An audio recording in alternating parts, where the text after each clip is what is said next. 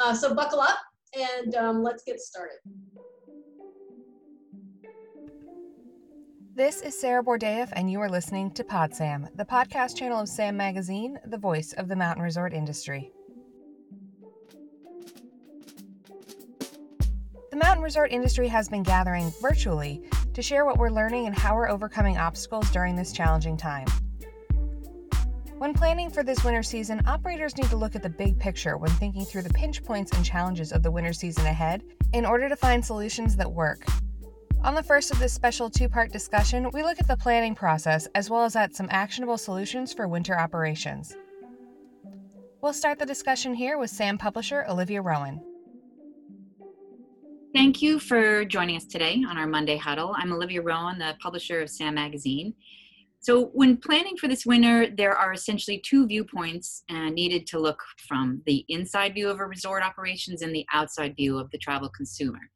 Um, in these next two huddles, uh, today and next Monday, um, we've split it up into a part one, part two called Buckle Up, and we'll explore each viewpoint and provide actionable, actionable solutions during this special two part SAM Huddle series. So today we're going to kick off part one, and joining me as a co-host is Claire Humber, who's the director of resort planning at SE Group. And we have other co-hosts that we will introduce and, and special um, guest panelists that we'll introduce as we go along. Thanks, Olivia. All right, so um, there are a lot of comments in the last huddle that set the tone for today's discussion. If you missed it, I really urge you to, to listen to that on the podcast. It was, it was a good one the topic was on technology, but there was a secondary thread that went through it about looking at the big picture before you make decisions, having a master plan, working through process. Um, so today we're all going to we're going to talk about process. Uh, we're going to go through how to create a plan, and we're going to give some specific examples about how that may be applied to various aspects of your operations. Uh, so buckle up and um, let's get started. So to kick things off, um, in our recent conversations with operators, we keep hearing two things over and over and over again. First is we know we have to comply with the with the regulations, but we don't want the regulators calling the shots. I, I'm sure each and every one of you have said this at some point. They don't understand our business. Let's not let them tell us how to run our business. The second thing is our teams are maxed out, they're stressed out, and in some cases, when they're working remotely, they're just out. So we need to find a simple and efficient way of figuring this all out. So our two big takeaways here. One is that we really need to understand the impact that these operational adjustments are having on our resort capacities so that we can have those proactive conversations with the regulators and we can speak in their language. We can say, this is how many people we're going to have here, and this is why this is going to work. And then the second is we need a simple, efficient planning process. So first, let's look at the number conversation, the foundation, and then let's talk a little bit about process. So the numbers. Um, there's a lot of conversations right now about the impacts of distancing restrictions on chairlifts, right? How many people can we have a chair? What about that gondola? How are you going to use your tram? But equally, there's also tons of conversations about what are we going to do with our food venues? What about rental shops? What about the restrooms? How are we doing ticketing? And in combination, all of these adjustments are going to affect your area's capacity. And understanding them is a really key pivotal point of the planning process because it tells us how many guests we can accommodate throughout the day.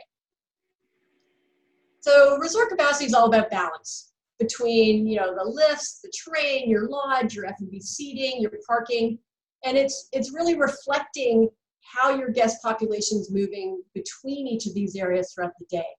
So traditionally, yesterday when we talked about resort capacity, uh, we, we would typically see it be reflective of that lift capacity. That's usually the highest number. Well, terrain capacity is the way highest number, but lift capacity. And then sometimes you would have to be limited because of a lower capacity number. So, for example, if you could only get a thousand people in your food and beverage venues, or if you can only get a thousand people to your mountain, you can only park, shuttle, transport a thousand people, then guess what? There's your capacity. Well, in our pandemic reality, we need to look at those limitations and say, all right, how can we rise rise the tide? Because we can't be limited by those lower numbers because those lower numbers are getting lower. So how can we look at the upper number that's been adjusted and raise everything else up to that? Which brings us back to the planning process. So how can we create a plan, identify, manage, accomplish specific projects that allow everyone to operate for this coming season, but also benefit your resort over the long term. And this last point, you know, there's a lot of a lot of themes, right, that are coming out of these conversations. Another consistent theme that we hear over and over again is, you know, never let a good crisis go to waste. So in that spirit, we're at a moment in time to reevaluate how we did things in the past and fix things that didn't work very well make changes that can make that guest experience better and at the same time factor in some flexibility and resiliency that can protect you um, moving forward. So for a planning approach you know we know this is above and beyond what you would typically be doing at this time of year right? You already have your to-do list and now there's this. So we our suggestion is break it down. Break it into a number of steps and there's a couple of, of benefits of doing this. One is it allows you to schedule shorter sessions, right? High intensity, short duration sessions that you can fit into your already clogged up schedule. The second, and this is a really important piece of, of the creative process, is it allows you for a little pause and reflect time. Allows you to walk away, think about it, consider other ideas, ponder what you might have overlooked before you commit to a plan. I'm just going to quickly walk through the first steps, so the four steps. So first step, um, you know, where you start, how did we do it before? So walk through your guest sequencing. And, you know, we've all heard um, Joe Hession talk in the past about sort of process mapping, like walk through how your guest moves through. What spaces do they use? How are services offered, including programs? Um, and how are, how are these processes being communicated to guests. Keep in mind that when you're talking about that old normal, include the conversation around, Olivia mentioned special sauce, right? Like don't forget what is it that makes you you? Why do guests choose your resort? What are your differentiators? Don't forget that as you think about the way you did things before and how you might have to change. Also keep in mind that wish list right? Here's the repetitive theme never let a good crisis go to waste. Or maybe in this case, it's never let a good process go to waste. But think about those nagging issues you've always wanted to resolve um, and, and factor that into your thinking. So, number two, what's changed or what's influencing change? So, take how we did before, add in a little, all right, what's influencing change? And more importantly, how is this going to affect how we used to do things? So for each experience within that guest sequence, talk about those factors. It could be social distancing, it could be hygiene, it could be health scans, it should be waivers, and, and how that experience is going to have to be modified. So there's endless conversations about that moving target of regulations. So you need to play out best and worst case scenarios for all of this. But by the way, that also allows you to build in some resiliency for the coming season also think about those points of disagreement. And I've been hearing a lot about this in the last couple of weeks. The points of disagreement between um, that you see your regulators already coming up with in the marketplace. so you can look at, you know, how are amusement parks being regulated for the summer? How are restaurants being regulated? What about summer operations? That'll give you some idea of where your regulators are coming from. And you can you can think about that within the context of what you're trying to achieve and it'll, it'll be useful understanding when you start to talk to them about your plan. And then in, in, addition to those regulatory issues, also think about the impediments to success, whether they're real or perceived. It could be budgeting, staffing, culture, all of the above. Keep those in mind, they're important considerations.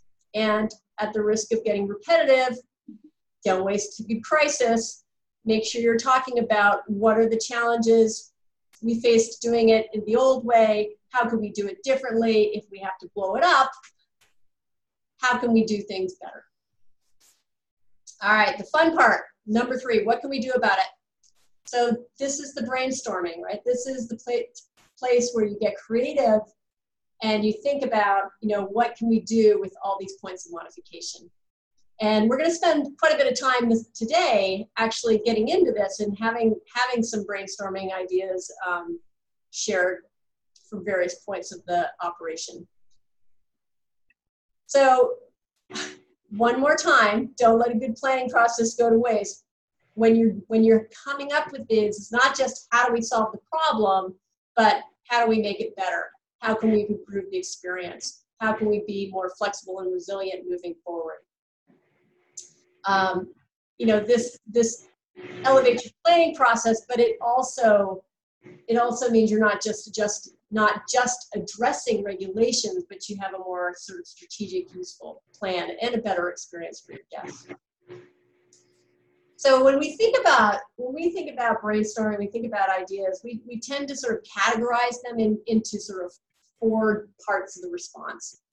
So there's react, right? That's that's what we're all doing right now. We're reacting to the current, current reality, but also we want to keep the future in mind refine what hasn't worked all along, reinvent. So this is a little bit of you know defensive moves following regulations, but also offensive moves to be proactive and make better improvements. And then lastly, renew your loyalty and your customer experience. And Regina and JJ are gonna get into this a lot more in a minute, but this is also a really great moment in time to reach people in a in a really memorable way. So I know that seems a little abstract, um, but it's it's another really helpful layer of organizing conversations, right? Like keeping it simple, keeping it organized. And it's also a really useful tool when you start to think about priorities. In the earlier, we did a huddle a couple months ago, which seems like an eternity now, called Opening. And one of the things we talked about was how, you know, one of the silver linings of having a global pandemic is that there's endless ideas and inspiration to look to these days. And we really strongly recommend that you look beyond the industry. That said, don't forget the secret sauce, right? Don't forget what makes you you. There is no one size fits all solution for everyone. And lastly, don't forget that pause and reflect. Um, don't get married to your first ideas. Don't rush the creative process give yourself a break during brainstorming for the best results. All right, the last piece, and this is you know a little project management 101 and a little preaching to the choir, but it's always a good reminder to end a process with an action plan for getting her done. Right? What do you focus on and who's going to do what? So once you settle on a plan, starts you've got to think about all right, what are our priorities for implementation? So typically they fall into a series of buckets. There's the must do's, right? There's compliance, there's risk management, there's low hanging fruit. There'll be some ideas where it's like, oh, we can just go do that tomorrow. Let's do it.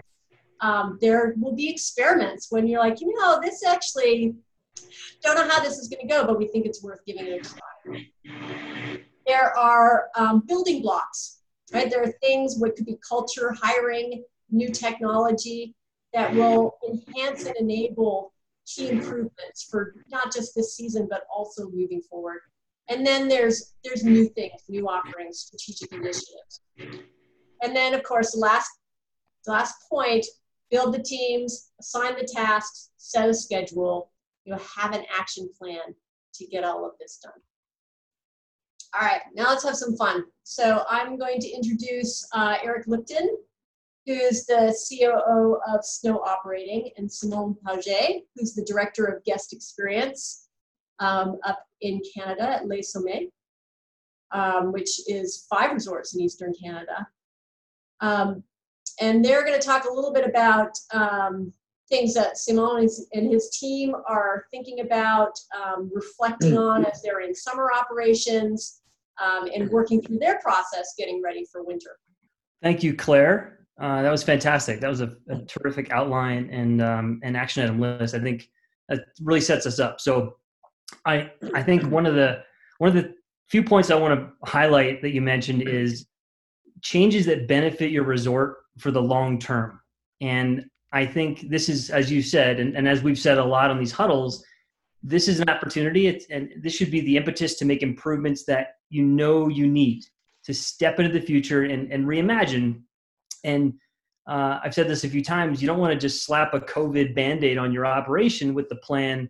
Let's just get through this season and then go back to what we were doing before. That would that would kind of be the easy way out. Um, you may identify what the future rental shop looks like, and and and can't fulfill that dream all at once, but but step into the future and, and take the small steps. Don't keep pushing it off, right? I'm saying do it. And I think there's some important questions that you've got to ask yourself and your team. One is your culture ready for change? And do you have people who are willing and able to change and do they have the skills? So you may have the plans, the dreams, but but if you've if you've had a stagnant culture um, you've got to make the necessary changes within your resort and your team to be able to to step forward and, and do things differently. Uh, and then, are these hmm. changes guest experience driven? This has really got to be front and center. I, I think we've we're getting a lot into um, as we think about our operations. We we can be can be a little tunnel vision and, and saying how do we how do we just keep the guests safe? How do we how do we keep things working like um, you know very mechanically? And and if we're if if the guest feels like we're treating them like cattle and we're saying well the only thing that matters is social distance and sanitation if we do that we've won i think we're missing a critical piece because people are in dire need of entertainment and compassion and accommodation and fun. And they're coming to the resort as they always have to escape from their everyday lives. And so we've got to ensure that our guest feels that in spades uh, this season. So, uh, and then the final point that I want to highlight that Claire mentioned, which I think is spot on, is not to rush the creative process. Uh, encourage creativity and imagination, and and you've got to allow time for some crazy ideas it's it's not often the crazy ideas that are accepted, but it's the creativity that spawns from those create those crazy ideas that ultimately solves the problem. Okay, so with that, um, uh, Claire, thank you for introducing uh, Simon Paget, or Simon, we'll call him. And uh, Simon, I want to get in and ask you a couple of questions about your operations this summer and and what you've learned. So you've your resort, Les Sommets, we've been proud to partner with you guys for, for many years. You guys are forward thinkers. You're a very adaptable resort with a culture of continuous improvement. You're a conversion cup winner, and you specifically are in uh, a recent Sammy Award winner. So um, I'm excited to have this conversation. We've we've been saying for for uh, the, you know these huddles all along that we'll learn a lot as a as an industry from our summer operations and I'd like to ask you a few questions about yours. So, what have you learned thus far from your summer operations that will inform your winter planning? You set the bar pretty high, Eric. Uh, thanks a lot. Uh, hello, everyone. Yeah, we we learned a lot of stuff. We're now in operation for uh, four weeks with uh, the main activity here at Les Sommets. It's the water park. We also have uh, zip line courses, uh, fun parks, mini golf, uh, camping, but the main uh, main activity is the water park. And uh, what we learned from this summer, it's guests are not the, traffic number of guests at the resort is not what we expect. we talk a lot about people's gonna get excited to to came and enjoy some good time in family after like two or three months of lockdowns and right now it's not full like people are here uh, we have a new capacity set for the summertime on the water park at 30% of our capacity, and we struggle to to have those numbers. So uh, everything's there. Uh, it's a beautiful summer outside, but it's not that crowd that we think and the capacity we need to to, keep this summer. So that's something pretty uh, interesting. We we learn uh, from uh, from the summer right now. For sure, like everyone uh, maybe those indoors facilities is the biggest challenge in this situation because the chance we have with the water park it's it's an outside operation. So everything that we could put outside we we did it. Like lockers are outside now all food and bev points bars everything is outside. The only thing we kept inside it's the the washroom. And uh, just in Quebec, I don't know what's happening in different re- uh, states in the United States, but in Quebec for now, 10 days, it's uh, uh, mask is mandatory inside in every inside public building. So in a water park, the challenge is nobody wear a mask, and it's normal because they are in the water. Uh, but they need to have their mask to go inside the building. So it's kind of tricky. Could you just imagine the, the, the mom with the two kids arriving from a pool? They need to go uh, quickly to the washroom and they don't have a mask. So that's a, that's a challenge. So indoor facilities for sure will be a, a biggest issue uh, in the winter time for sure. Uh, other thing uh, we learned from the summer staff training uh, for sure it's always important and i think it's going to be next level important because it's really really important everyone understand the situation we are in it and as well in the water park it's a little bit like uh, at the ski school at the winter time we have a lot of young uh, lifeguards. And right now i see people under 20 22 24 don't seems to be really involved in the situation. They don't so we need to train re- a lot of training was uh, necessary. Uh, we need to, to to to stay with them and really try to let them know the situation is is real because i don't feel people under 25 are really uh, say that sorry my english is i'm struggling a little bit but uh, i don't feel that they think it's real you know they don't they don't feel it's it's gonna it's gonna have an impact on them. So that's something really really important about our young employee. Uh, another thing we learn uh, we need to be able to adapt our IT infrastructure really quickly. Like normally in the water park situation, our goals was to sold ticket to park people uh, like on the highway or at the exit, and now we have a capacity. So that's really important to be able to adapt our IT tools to manage this capacity that's uh, that's a huge challenge. So that's something we need to to be able to move really really quickly. Uh, another thing we learn, and maybe you you you see it at your resort right now. People for uh, we we think for pretty much uh, the mass of the guests, they understood that social distancing is important in the situation we are in, but to make them respect social distancing on the site, it's really, really a big challenge. People are here, they're having fun, uh, they exit from the water slide, and I don't think they do it in bad faith, but they didn't even realize. So we need to put like uh, uh, like uh, sanitary patrol on the side to try to, to to to stay positive. And one thing we really learn about it, if you try to enforce those rules and be more uh, repressive, people's not collaborate about this. We we try to do it more funny, you know, with uh, like uh, try to let them know with uh, funny signage or different sentence. So you, we, we try to to be more in animation than repression. So that's something we we learned in the last uh, couple of weeks. Uh, another thing we we learn it's uh, staff room summertime it's pretty easy because everything's outside but at wintertime uh, we have more than 2000 employees at Les Sommets so for sure right now everybody's thinking about inside building for for guests uh, for for people to be able to be inside uh, having dinner lunch stuff like that but employee is going to be a big challenge as well because uh, in our facilities we have room for employee but you know it's kind of small or not that big at a lot of place. So for for staff, that's something we need to think. It's not just guests, but uh, where we're going to put all those staff uh, safely next winter. That's really important. And uh, another thing we learn, uh, and this one's not a surprise, is uh, for sure guest experience is amazing because on the water park we just have 30% of capacity so for us every day when we're maxed out it's kind walk walk in the park but could you imagine for guests, no lineups?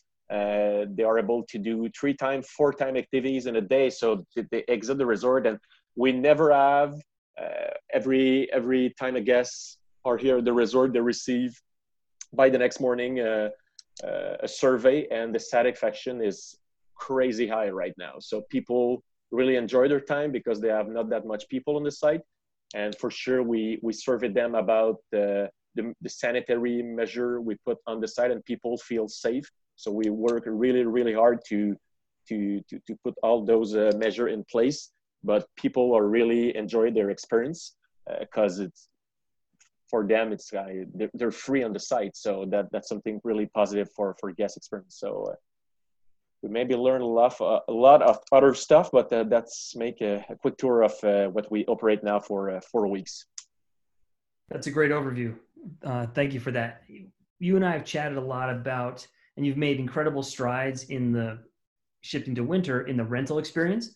Uh, you've been one of the first to go to outdoor ski and snowboard delivery, housing the equipment outside, and it's had incredible, incredibly positive effects on the rental experience for guests. Um, we chatted uh, recently about you expanding that pro- uh, that program. Um, can you talk a little bit about what you're thinking with regard to your rental operation for this summer, or the, excuse me, this winter? Yeah, sure. So uh, we took the decision four years ago with the crazy idea to like put all the skis and the snowboards outside. So we we called it the ski box. So uh, it's so much improved the guest experience because we at some point we didn't realize, but when all your rental shop is crazy full on a weekend, uh, winter time, uh, it's always like a big mess because so much people, so crowd, so much noise, and we didn't even realize. But skis and snowboard it's a big problem. You never skis of your life. Could you imagine to have the family in the lineups? They're hot inside. Uh, sometimes kids crying, and at the end of the process, we give them skis and snowboard. And by the time they are ready to go outside of the slope, the small kids uh, want to go to their washroom. And you know, I could give you a lot of examples. So we realize why we give skis and snowboard in the building to the guests. And the answer was we don't know why we do it that that's that's that's really useless because they're not going to ski in the building they're going to ski outside. So we took the decision four years ago to bring all the equipment outside at Sommet Saint-Sauveur and on Avila side and that was the best decision ever we made because we gained so much room inside the building. You reduce the noise reduce the stress not just on the guest side but on the employee side as well. So for sure uh, we are in a good shape in the covid situation for ski and snowboard delivery outside because uh, it's gonna it's uh, it's not allowing people to, to come inside to pick up their equipment. But the problem was right now in the process, they need to come in the building to check in and be boot fit. So right now we don't know the answer. Maybe I'm gonna learn a lot of uh, great stuff uh, today. Uh, we start to think how could we keep people outside for the boot fitting, and it's a challenge. And especially I don't know if some of you came in Quebec, but in Quebec it's kind of pretty cold. it's it's really really cold uh, during uh, winter time. So uh, right now we start to think how could we keep guests outside. So first thing uh, we try to separate never evers and occasional because uh, for sure if we are able to bring some guests inside the building we'll try to focus on the never evers because those guests need more time and attention about boot fitting and you know it's the first time they practice the sport so we'll see how we're going to manage this capacity. Uh, maybe it's going to be with with uh, only online purchase with the specific time uh, arrival time. But the one thing we're working right now for occasional people, people ski one, two, three times a year and rent rent skis. So we think about put in place like a delivery booth at the car. So the guests arrive in the parking. We'll have maybe a team uh, outside uh, with different containers and boot in it, like a, and really like like a drive-through for for for ski boots. And uh, also another thing we think maybe to have containers or other facilities in the parking lot, like with the heated zone. Try to eat some because boots need to be warm and. Uh, uh, the guests could show up at this eating zone and like in a minute or two minutes put their boots and go out we'll really try to because i don't know uh, what's the the trend in your at your resort but in quebec i don't know why a lot of people in their mind when you arrive at the resort you need to go inside the building to put your boot. You're not going to see a lot of people put their boot at their car. Okay it's pretty cool. Maybe it's one of the reason but we need to change this. Like next winter is going to be put your boot at your car because we're not going to be allowed to have those much people in the building. But we don't know yet. We, we assume this so uh, right now, the two idea on the table will be the heated parking zone for boot fitting, or uh, drive-through delivery boot at the car. So we try to. It's not easy, but uh, that's something we we we thinking uh, right now to try to make the the process. And right now, like Eric talked uh, at the beginning, I think this process for me, I don't feel it's a process we want to put in place for COVID. I think it's try it's a test for future because as much as we could keep people outside the building, why they need to come inside. So right now in this idea, people could arrive, could pick up their box, or we could deliver their, their boots at, at their car, and uh, they, they, they, are ready to go. And uh, they just go at the ski box and pick up their skis, and they're ready for a nice ski day. And as well, people uh, bought their ticket online so they could pick up uh, their, their ticket at the pickup box or so no reason to go inside the building for those guests. So it seems to be easy when we just talk about it to put in place. It's not that easy but uh, that's something we think about it for rental process next season. That's fabulous. There's so much there's so much good stuff in that in in in the basic reevaluating what has to be inside right like there's a lot of things that you can sort of think about there um, that as you pointed out, it's not just a COVID situation. I mean, we all know the cost per square footage of indoor space, like to be able to get really creative and keep that to highest and best use. Another thing I think is really interesting about that too, Simon, is uh, you're thinking around addressing people from the perspective of where they're coming from. Like beginner, obviously beginners, first timers, new people need more attention and maybe this is a moment in time to appeal to your loyalists, appeal to your seasons pass holders, appeal to people who are more advanced users to change their habits to help you out so that you can, right, so that you can use the highest and best use of all of your facilities. All right, Olivia, what are we going to talk about next? Um, so we're going to switch to uh, switch gears a little bit here. Now we're going to um, work with our second co-host, John Ashworth, who's principal at Bull Stockwell Allen, and he's going to take us through our next segment called Food for Thought. Super excited. He's got some really interesting schematics to show everybody with some great um, possibilities. Um, just wanted to note in, in a previous huddle, we talked with leaders of other industries and to see what strategies that they were coming up with to get open. And I checked back with some of these folks to uh, and got them to and some were from the restaurant industry just to have them share some updated thoughts on what they're seeing you know for creative ideas. And they said to pass along some of a couple of these ideas. You know one was to work with uh, if, if f&b is, is a really hard proposition you're small resort you, your system's antiquated to be able to try and handle the technology piece the space and all of that um, is to work with your local uh, community restaurants. And in the winter, they won't be able to have the outdoor option. They'll be looking for a way to stay in business. So there may be ways to collaborate with them coming up and supplying that um, to go food option uh, in the parking lot or, or wherever you can have them go. So that was a way to work with your your community. Um, the other was to sell shorter ski blocks of time. This has been discussed quite a bit. You know, these four hour blocks and combine it with a to go uh, food package that you take on the car ride home. You know, it's like the waffle to go that I do with my kids, but this time you could do it as a family um, to go for four. They suggested a chicken Alfredo, enough for four people, for what it would cost three people to go to restaurant. And after a long day of skiing, no one, no family feels like coming home and cooking. So you know we're all doing to go items now. We're all getting these great little to go meals you know to help the restaurants out. So you know this was also an idea to use your f&b but have it be something that they don't have to eat on site but they could take in the car or prepare at home.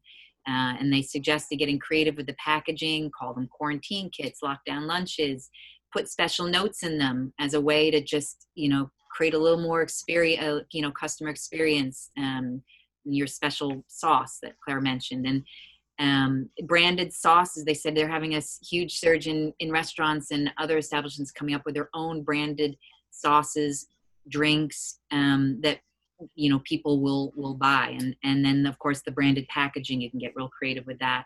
Um, and then their final thought was with any of these ideas or some of the ones that John will cover is to add a donation of a meal um, to first responders as part of whatever they're spending with you, whether it's a to go family four pack to take home with them, that you will also, you know, make a donation to first responders. That then it just creates that whole uh, feel good experience. So those are just a few uh, ideas that this other in- restaurant industry folks had uh, that were on previous huddles shared with with me this past week. So um, on that thought, um, there's one thing when we were talking with John and Claire and everybody preparing for this huddle, and there was uh, when I visited Le Massif um, and got to know the folks there, they had this really creative um, fondue in a gondola ride, and and it was this fantastic thing where you you're loaded up on the gondola with a quick little to go tin of fondue and everything's all packaged in this cute little basket thing and you ride the gondola up and you have a quick fondue party. Um, so we were just saying you know there, there's all kinds of creative ways that um, you know that you can bring a little f&b experience and have that special um, sauce that keeps it unique and adds to the guest experience. You know that that is a a fondue experience and i think john's going to take us through some fondants here um, and uh, john I'll, I'll toss it off to you. Okay. Thank you so much olivia. Um, but this is obviously called buckle up this session and you know a ride can be kind of scary and it can kind of be bumpy you know fasten your seatbelts it's going to be a bumpy ride or it can be a lot of fun it can really represent an experience of a lifetime. So we did want to kind of begin to kind of brainstorm and really share some concrete ideas that that start to get at not only kind of what do we do, but really kind of begin to brainstorm about how do we do it? How do we get certain things done?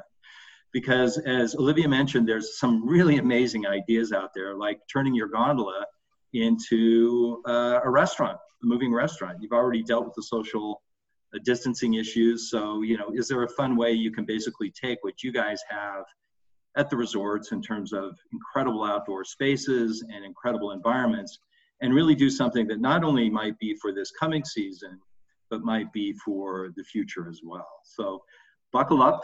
So, we did want to say, you know, fondue is a great idea for now, maybe social distancing, it's not so great because I think if you drop this fondue, you're supposed to kiss the person next to you, and that might not be cool from a um, from in this day and age. But you know, it's a clever and creative way of saying how can we use our infrastructure and technology to basically create a moving restaurant. At this point in the conversation, John dives into creative ways to host guests in pop-up scenarios for warming and F&B. His presentation, along with more in-depth ideas, will be published in the September issue of SAM Magazine. Learn more at saminfo.com/slash subscribe.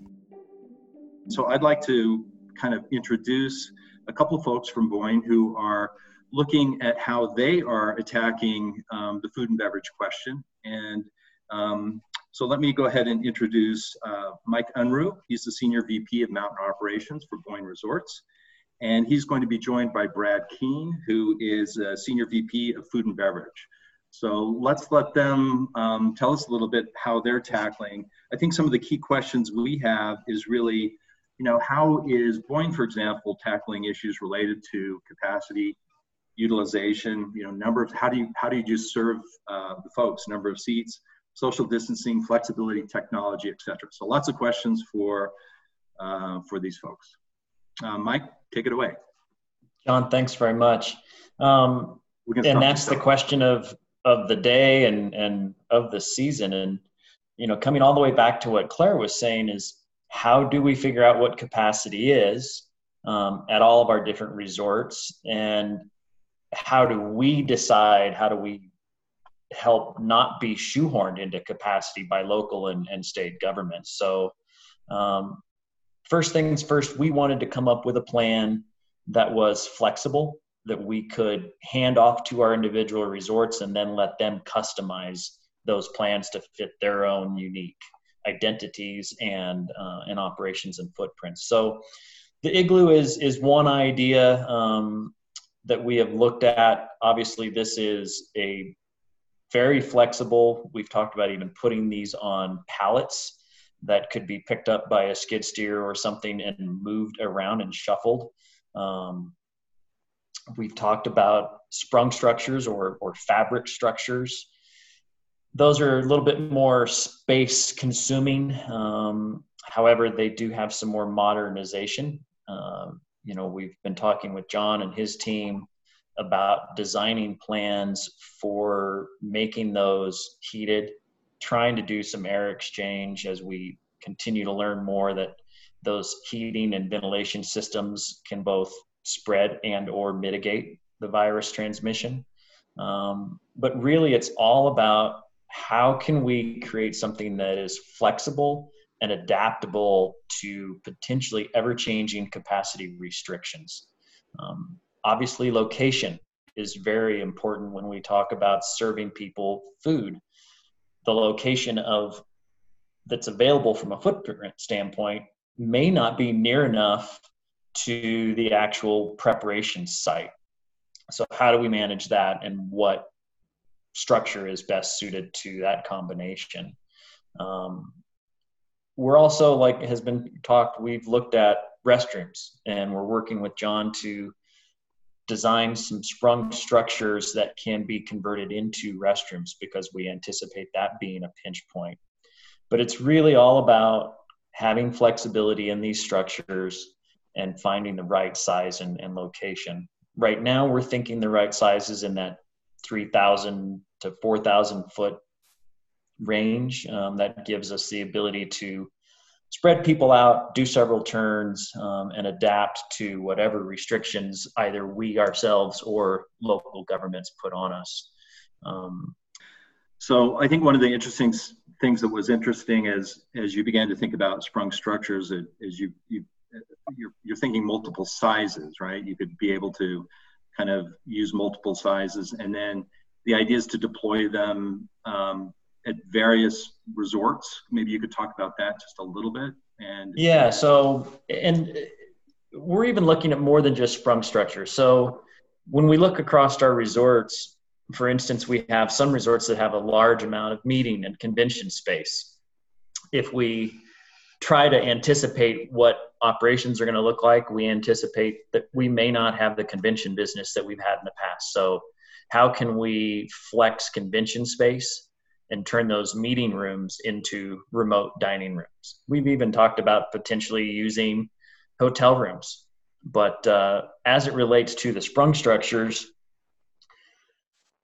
it's everything from parking lots to base areas um, to potentially if we have employee spaces that are in day lodges adjacent to food and beverage preparation we have explored maybe moving that employee space out of that building and into a fabric heated sprung structure so that we can then maximize that formerly employee space right. into a food and beverage space.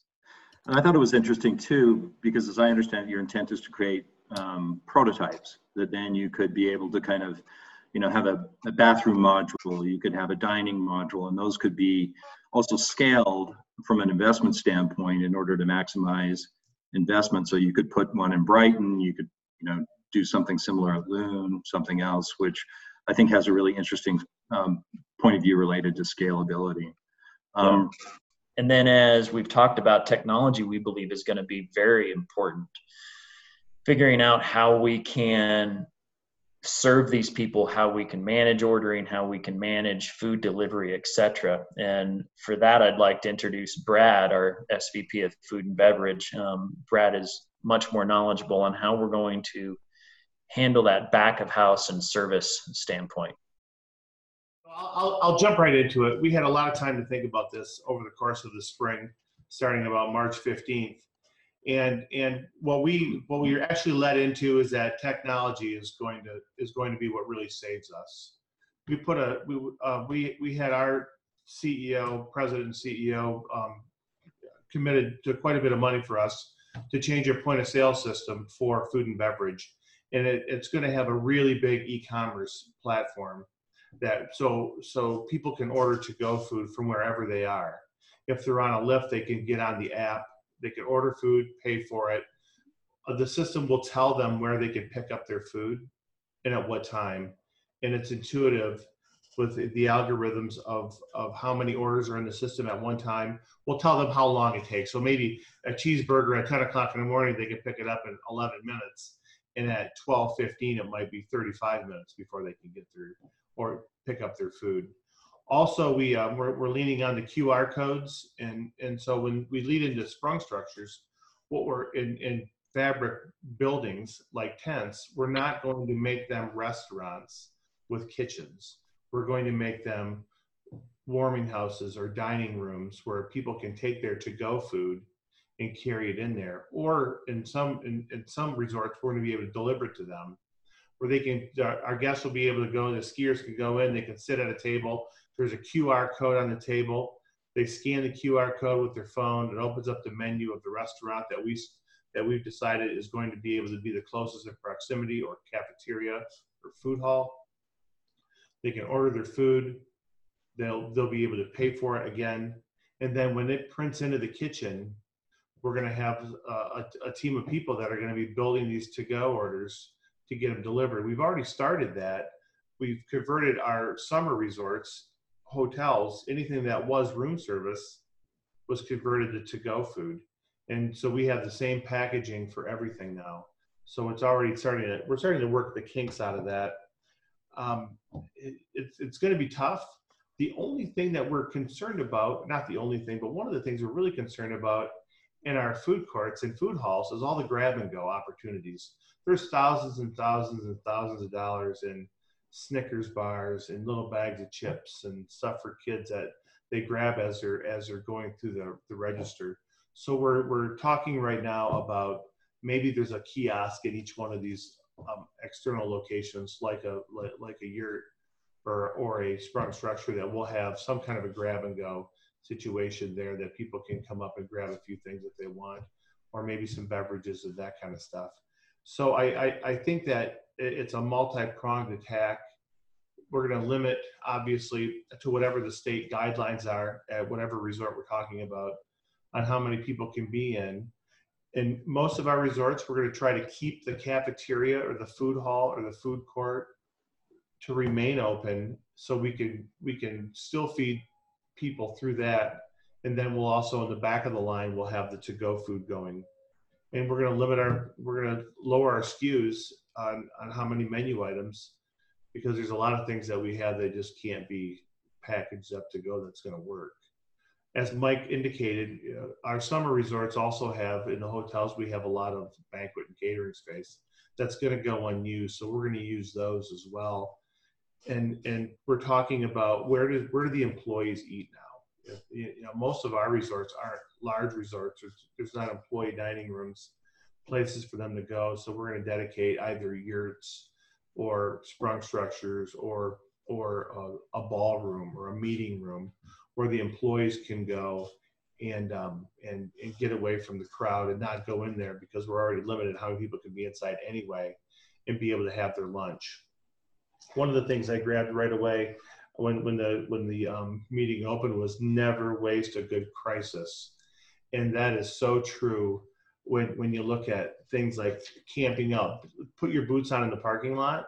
We're not going to let anyone carry in their ski bags or their crock pots into these buildings and camp out. They they just can't. We're we're, we're going to be limited on space. And what's going to happen is I think that when we get through this crisis that we're all in, I think that it's going to be an opportunity for us to hold our ground on how many people try to camp out in these areas where we're where we can't turn tables anymore. So that's another another opportunity for us. Brad, those are super helpful. I think concrete, um, you know, insights and things that you that Boyne is doing to tackle some of those capacity issues and, and being flexible with your kitchens and, and different, you know, I like the idea of a multi-pronged strategy. We'll dive back into the conversation after this message from our partner, Blackstrap. Mask Up has a whole new meaning, and Blackstrap has you covered with new public safety face masks. The civil mask is lightweight, machine washable, fully customizable, and made in the USA. For every civil mask sold, Blackstrap is donating proceeds to agencies and individuals in need across the U.S and have donated and delivered more than 40,000 masks to date. As the leading USA made face mask company, Blackstrap has you, your employees, and your customers covered. www.bsbrand.com. So, our third and final segment, we are um, talking about guest communications because with all of these ideas, you know, we need to communicate and um, do it with the, you know, the COVID lens, but keeping it light and playful at the same time and and uh, as simone had pointed out. Um, and so our co-host for this segment is Regina Connell, the director of Collaboratory, which is a new studio within Bull Stockwell Allen that's going to be focusing specifically on brand strategy, experience. And joining her is JJ uh, Toland, with uh, who is the director of communications and events at Jay Peak. So Regina, um, take us through this final segment and how this sort of closes the loop of of um, our talk today. Thanks a lot, Olivia. That was great. And um, there have been some amazing, amazing ideas. And one of the uh, one of the ones that I really, of course, embraced um, early on was for, with Eric talking about how you know the importance of the of the guest and really starting with them. What is their experience? And what I'm really interested in as well, what we've been digging into a lot, is what's been happening with them um, as they've been kind of navigating life since March, basically. And it's just been such an interesting kind of almost um, kind of experiment with consumer psychology to see what's been going on. And obviously, that very, very much impacts what you do and how you do it between now and winter. Um, so, you know, three big changes coming out of COVID really obviously are you know the lack of you know the lack of destination travel and so very much the need for um, local and regional focus um, number two is um, new ways of living whether and that's not just work but that's school as well i mean that is kids are not going to go back to school in the fall um, Google just announced today that they are not going to be requiring employees to come back to work until at least the summer of 2021. So that that's a good long time that people will have been living differently, and how will that affect what they do? Um, and then finally, as I was starting out to talk about, you know, there's just this whole issue of consumer psychology and what's been going on, and you know what's what's been really interesting about the research is that people started out by saying well you know they wanted to travel or they wanted to gather with people um, as soon as they could. And then that shifted to well i don't know you know maybe you know after there's a vaccine and then it's been continuing to shift beyond that to well actually i don't really know when i'm going to feel safe and comfortable to be interacting with people and obviously, a great deal has to do with the way we've been, you know, at least in this country, we've been dealing with um, kind of the public health crisis, but, uh, you know, also with the reopenings and things like that. So there's a whole lot um, that's going on there.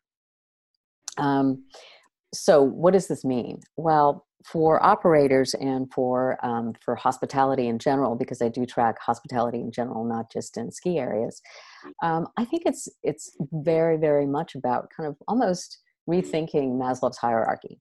And so for a long time, travel has always been kind of stuff at the top of the pyramid where, you know, it's about self actualization and it's about you know expansion and all of that kind of stuff. And now we're all as we all know back into kind of worrying about things that are at the bottom which is safety the concern about sanitation the increased concern with um, you know consumer concern around fragility of their own bodies of their communities of their economies. And so that's that's really um, important to key in on. And, and obviously much of hospitality has been very very focused on that. Um, but then moving beyond that, there are two other kind of things to, to really, really pay attention to. And one is what's in the middle of that hierarchy, which is very much that issue of, of connection. And how do you create connection? Connection is so important to the sense of human safety and, and human happiness. And how do you create that in a time when we're all dealing with this whole idea of social distancing. And so that's obviously something very, very important to kind of track. And then finally, there, there is back at the top of the pyramid. But I think what's been interesting, again, and looking and, and tracking consumer behavior has been that it's less about, oh, I want to be all that I can be, but it's what is purpose what what is the effect that i can have on society how can i transform how can this be an investment in um, in the world, in in myself, in the world, as opposed to just an indulgence, not just escapism, um, not just indulgence, but actual transformation.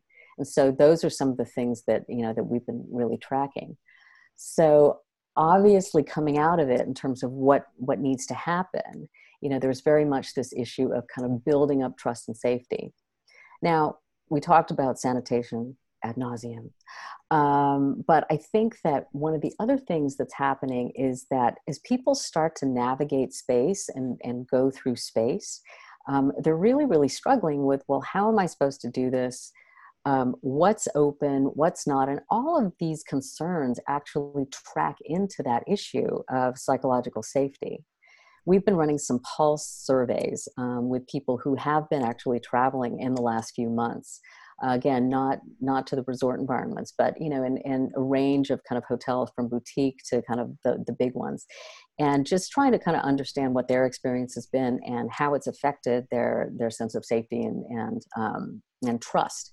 And it's been very very interesting. I mean people have been you know grateful that the hotels have been open but what they've generally found is such a breakdown in understanding what's open what's not the staff is not communicating there's no signage et cetera et cetera and there's that really has kind of affected them more than pretty much anything else. They've all been as, as simone was talking about and with his um, customer surveys delighted with the fact that they're now suddenly at a very empty resort where everybody's or a hotel where everybody's very very excited to pay attention to them. But at the end of the day there is this sense of dislocation that they really need to kind of work on and uh, to manage um, secondly, in terms of you know the rebuilding connection, that is something that primarily hospitality has actually just not done generally a good job of dealing with, and we'll we'll kind of work through some ideas for that. Um, and finally, this um, demonstration of purpose, it's been very, very spotty in terms of kind of connection with community um, and just, you know, this bigger sense of how hotels and hospitality are delivering um, real value and kind of transformed value to their guests. And so these are some of the changes that we're seeing on the on the consumer side and the guest and consumer side of the, the equation. And you know, just now, how do you deal with that? Well, there's so many of the things that we've been talking about today have really started to kind of address those issues whether it's john's ideas on how to kind of re-energize the f&b experience um, or you know the things that we were talking about earlier with with simone. Um, but um, you know just moving to the communication side um, we really have seen such shall we say, it's a target rich environment. Um, there's a lot of people, there's a lot of hospitality, as I said, who has not been doing it well. And um, they've not built trust very well. They've not been terribly transparent. There's been this over focus on sanitation. Um, and um, and then there's been this oh come back it's going to be the same as it ever was and guess what it's not and so um, that there have been so many kind of missteps there in terms of the communication side but you know what's been interesting is um, kind of what jay peak has been doing um, which is such a standout in terms of great communication and um, in terms of that and so i wanted to kind of bring on jj to kind of talk a little bit about his process Want to check out Jay Peak's messaging? Download the image at www.saminfo.com slash huddle. So why I'm so in love with this, JJ, is just that it's it's first of all it's a great it's great i mean it's very much follows the you know your brand and and the energy and the freshness that, that you all bring to it um, and I just I think that's awesome. So props to you. Um, and you. second, secondly, um, you know, I just love the tone of voice in this. I mean, just just like pants, we aren't demanding you wear them, but it certainly makes everyone around you feel more comfortable. Well, I love that. It's not all like doom and gloom and, and terrible, you know, kind of you know you're going to get sick other people are going to make you sick so i mean tell me you know how you approach this and what you were thinking about in terms of kind of tone and content um, I mean, the tone from the get go um, has always been to kind of mitigate, you know, to your point, everybody has heard the doom and gloom messaging. and for the first 100 days of this, that's all it's been like we're in this together. Um, you know, all the buzz phrases that came out of it. And where we started to kind of fine tune it is that message of safety and fear um, that people have been feeling, but also becoming weary of, and folding that into how we speak to ourselves and to our guests, and what that looks like within you know the Jay Peak skin, so to speak. So that's kind of you know this is an example of where we're going with that. Yeah. And I mean, not that this, um, I mean, how is this kind of, well, how have you seen your guests um, feel about the experience that you've been delivering this summer as well? Um, overall, the guest experience and guest feedback has been positive. You know, Vermont has assumed a very um, conservative stance in terms of how they're um, turning different sectors back on. And the travel and tourism sector, you know, we were told right from the get-go was going to be the last one to come back full bore. So it's been very slow, but it's been very deliberate as well. So the, you know, our focus has been, you know, first and foremost with our employees and, you know, making them feel safe because, you know, they're going to be doing the heaviest lifting when all this comes back. And now how we, you know, phase that on, we don't have sector specific guidance for winter yet, but um, that's with the this whole platform of the reactivation teams that's what we're starting to look like look at right now oh, that's awesome um, and how are you starting to think about your communications for winter? I mean this is a question that always comes up because people are very kind of fixated on and for you know for for good cause on gee if we over communicate and we sell too much then that's going to be a problem because we don't know what we're really selling at this point. So how are you thinking about that in terms of frequency and content? Um, we're thinking of it strictly through the lens of confidence, basically, both confidence, you know, instilling that with our employees that we're going to keep them safe, and confidence in our guests that we will have a safe environment for them. But in terms of your, you know, your question of frequency um, and how you talk to them, it is really kind of dialing the message in of um, the safety message, but not constantly hammering that doom and gloom, just instilling in them that they know they're going to be safe when they get here and not having that in their face necessarily. Just that nuance of, you know, not having it in their face, but they know inherently because you've communicated to them in such a way that they know they're going to be safe when they get to JP. I think that makes a lot of sense. I mean, I think that that you know where I would kind of come out on kind of you know kind of threading that needle between um, you know around communication things like that is is just basically what you guys are doing, which is absolutely focusing on trust, which is really at the end of the day about focusing on you know what's known as brand marketing versus growth marketing growth being kind of very sales oriented and you know discounts and all that other kind of stuff. And and um, brand marketing being very much about telling your story about building trust and confidence about really really creating that connection with your guest and so i think you guys have done a great job and i think that if you look at um, what other people have done. They've done, a, you know, the, the ones who've done it well in the hospitality industry have been more focused on brand as opposed to kind of sales. Um, and not just not just brand is around hi you know oh remember what a great picture you know what a great time you had but really brand in terms of what are the deeper things that we've we've really kind of focused on um, i think just a couple more things really really quickly um, I think one of the things that I've been seeing as well is kind of the need to really rebuild connection with people and not just focus on place, but really f- try to create connections between people who are um, very much um, going to be, you know, disconnected with each other. And I think a perfect opportunity to do that is digital. And finally, um, just making sure that whatever it is that you're delivering is useful this is just part one of this conversation. Next time, we'll chat with the Insights Collective about adapting to evolving consumer trends and behaviors and moving smoothly from well laid plans to managing new realities. If you'd like to join the Huddle conversation, email huddle at saminfo.com. Like the sound of the blackstrap civil masks? We've got you covered.